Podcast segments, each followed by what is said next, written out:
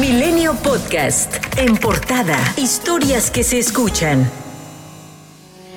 Fue localizada con vida a Julia Isabela Villaseñor Romo, la niña de un año y medio, reportada como desaparecida desde el 24 de marzo, cuando viajaba con su familia de la Ciudad de México a Jalisco. La Comisión de Búsqueda de Personas del Estado informó que la niña fue dejada en un predio de la Barca Jalisco, con un mensaje en un papel que llevaba el teléfono de su abuelo, a quien le fue entregada. El 25 de marzo fue interpuesta la denuncia por la desaparición de Julio Alberto Villaseñor Cabrera, de 35 años de edad, Jimena Romo Jiménez, de 24 años, padres de Julia, además de Virginia Villaseñor Cabrera, hermana de Alberto, y su hijo de 9 años, todos ellos continúan desaparecidos. En tanto, los siete policías de Acatic detenidos por la desaparición de la familia participaron directamente en los hechos, según confirmó el fiscal de Jalisco Gerardo Octavio Solís, quien indicó que al menos se usaron tres patrullas municipales para cometer estos hechos. Tras 12 horas desaparecido, finalmente se dio a conocer que Gregorio Gómez Martínez, candidato del PRD por la alcaldía de Tihuatlán, Veracruz, fue detenido y no secuestrado. Cita Loya, esposa de Gregorio Gómez, señaló que le llamaron de la Fiscalía en Álamo, municipio ubicado a 31.5 kilómetros de este municipio, para informarle que su esposo estaba detenido. En México se reporta un total de 85.053 personas reportadas como desaparecidas y no localizadas. El subsecretario de Derechos Humanos, Alejandro Encinas, informó que 10 estados concentran el 76% de las desapariciones. Son Jalisco, Michoacán, Ciudad de México, Tamaulipas, Nuevo León, Guanajuato, Sonora, Sinaloa, Zacatecas y Estado de México, aunque resaltó que en el último año se reportó una disminución de 22% en las desapariciones. Solamente en estos tres meses y una semana del 2021 se han llevado a cabo 293 acciones de búsqueda en distintas regiones del país. La comisionada Carla Quintana dará cuenta de ello, pero también se ha incrementado el descubrimiento de fosas y la exhumación de cuerpos. El presidente Andrés Manuel López Obrador informó que será vacunado con la dosis de AstraZeneca, pues aseguró que los riesgos son mínimos ante el posible vínculo con casos de trombosis. Lo estoy viendo, sí me corresponde la AstraZeneca. Y además, como hay eh, una campaña, ya se ha demostrado de que no tiene riesgos la vacuna, que este, son mínimos para el beneficio. Se informó que un adulto mayor en la Ciudad de México se encuentra hospitalizado tras presentar un cuadro de trombocitopenia después de haberse vacunado con la vacuna AstraZeneca.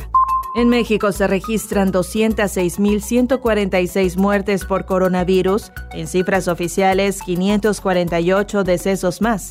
Además se agregaron 5.140 nuevos contagios. En Nuevo León, los estadios de Tigres y Rayados reabrirán con un aforo del 20%, según dio a conocer el secretario de Salud en la entidad, Manuel de la Oca Vasos, al reportar que no hay ningún indicador en rojo en la semana epidemiológica 13, por lo que la afición podrá acudir este sábado al partido de Tigres contra el América en el estadio universitario. El virus sigue circulando aquí en Nuevo León. Tenemos eh, que reactivar la economía y en algunas otras eh, entidades del país ya se han abierto de manera presencial algunos juegos de fútbol. La fracción del PAN en la Cámara de Diputados demandó al presidente Andrés Manuel López Obrador, así como a la Fiscalía General de la República y a la Comisión Nacional de Derechos Humanos, investigar, sancionar y corregir los actos de simulación en la vacunación contra COVID-19 y que han resultado en perjuicio de la población.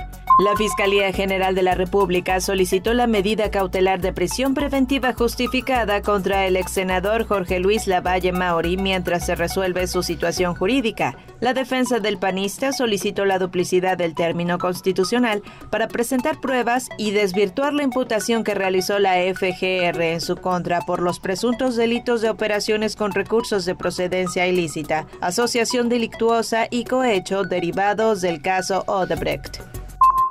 Un juez federal vinculó a proceso al actor Alfredo Adame, candidato a diputado federal por Tlalpan por el partido Redes Sociales Progresistas, porque presuntamente no informó al Servicio de Administración Tributaria sobre su cambio de domicilio fiscal. En entrevista con Azucena Uresti, el candidato aseguró que el SAT no tiene la razón sobre la acusación en su contra, pues tocó a una puerta equivocada y por ello certificó que no existía el domicilio. Pero tiene razón el SAT o no? No, no tiene la razón. Llega el verificador y, en vez de tocar en las dos puertas, toca en la del lado izquierdo, que es un garage, que es la entrada a la vivienda.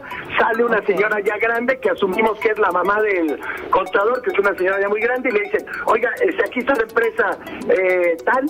Y dice, no, aquí no sé. Senadores de oposición presentaron ante la Suprema Corte de Justicia de la Nación una acción de inconstitucionalidad en contra del decreto de modificaciones a la ley de la industria eléctrica. El presidente Andrés Manuel López Obrador anunció que propondrá a Blanca Jiménez, actual directora de la Conagua, como embajadora de México en Francia, pues dejará la dependencia por un tema familiar.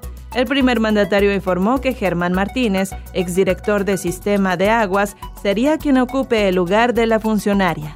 Como le tenemos mucha confianza y es una mujer preparada de primer orden, va a hacer propuesta para que el Senado este, decida como embajadora en Francia. Milenio Podcast.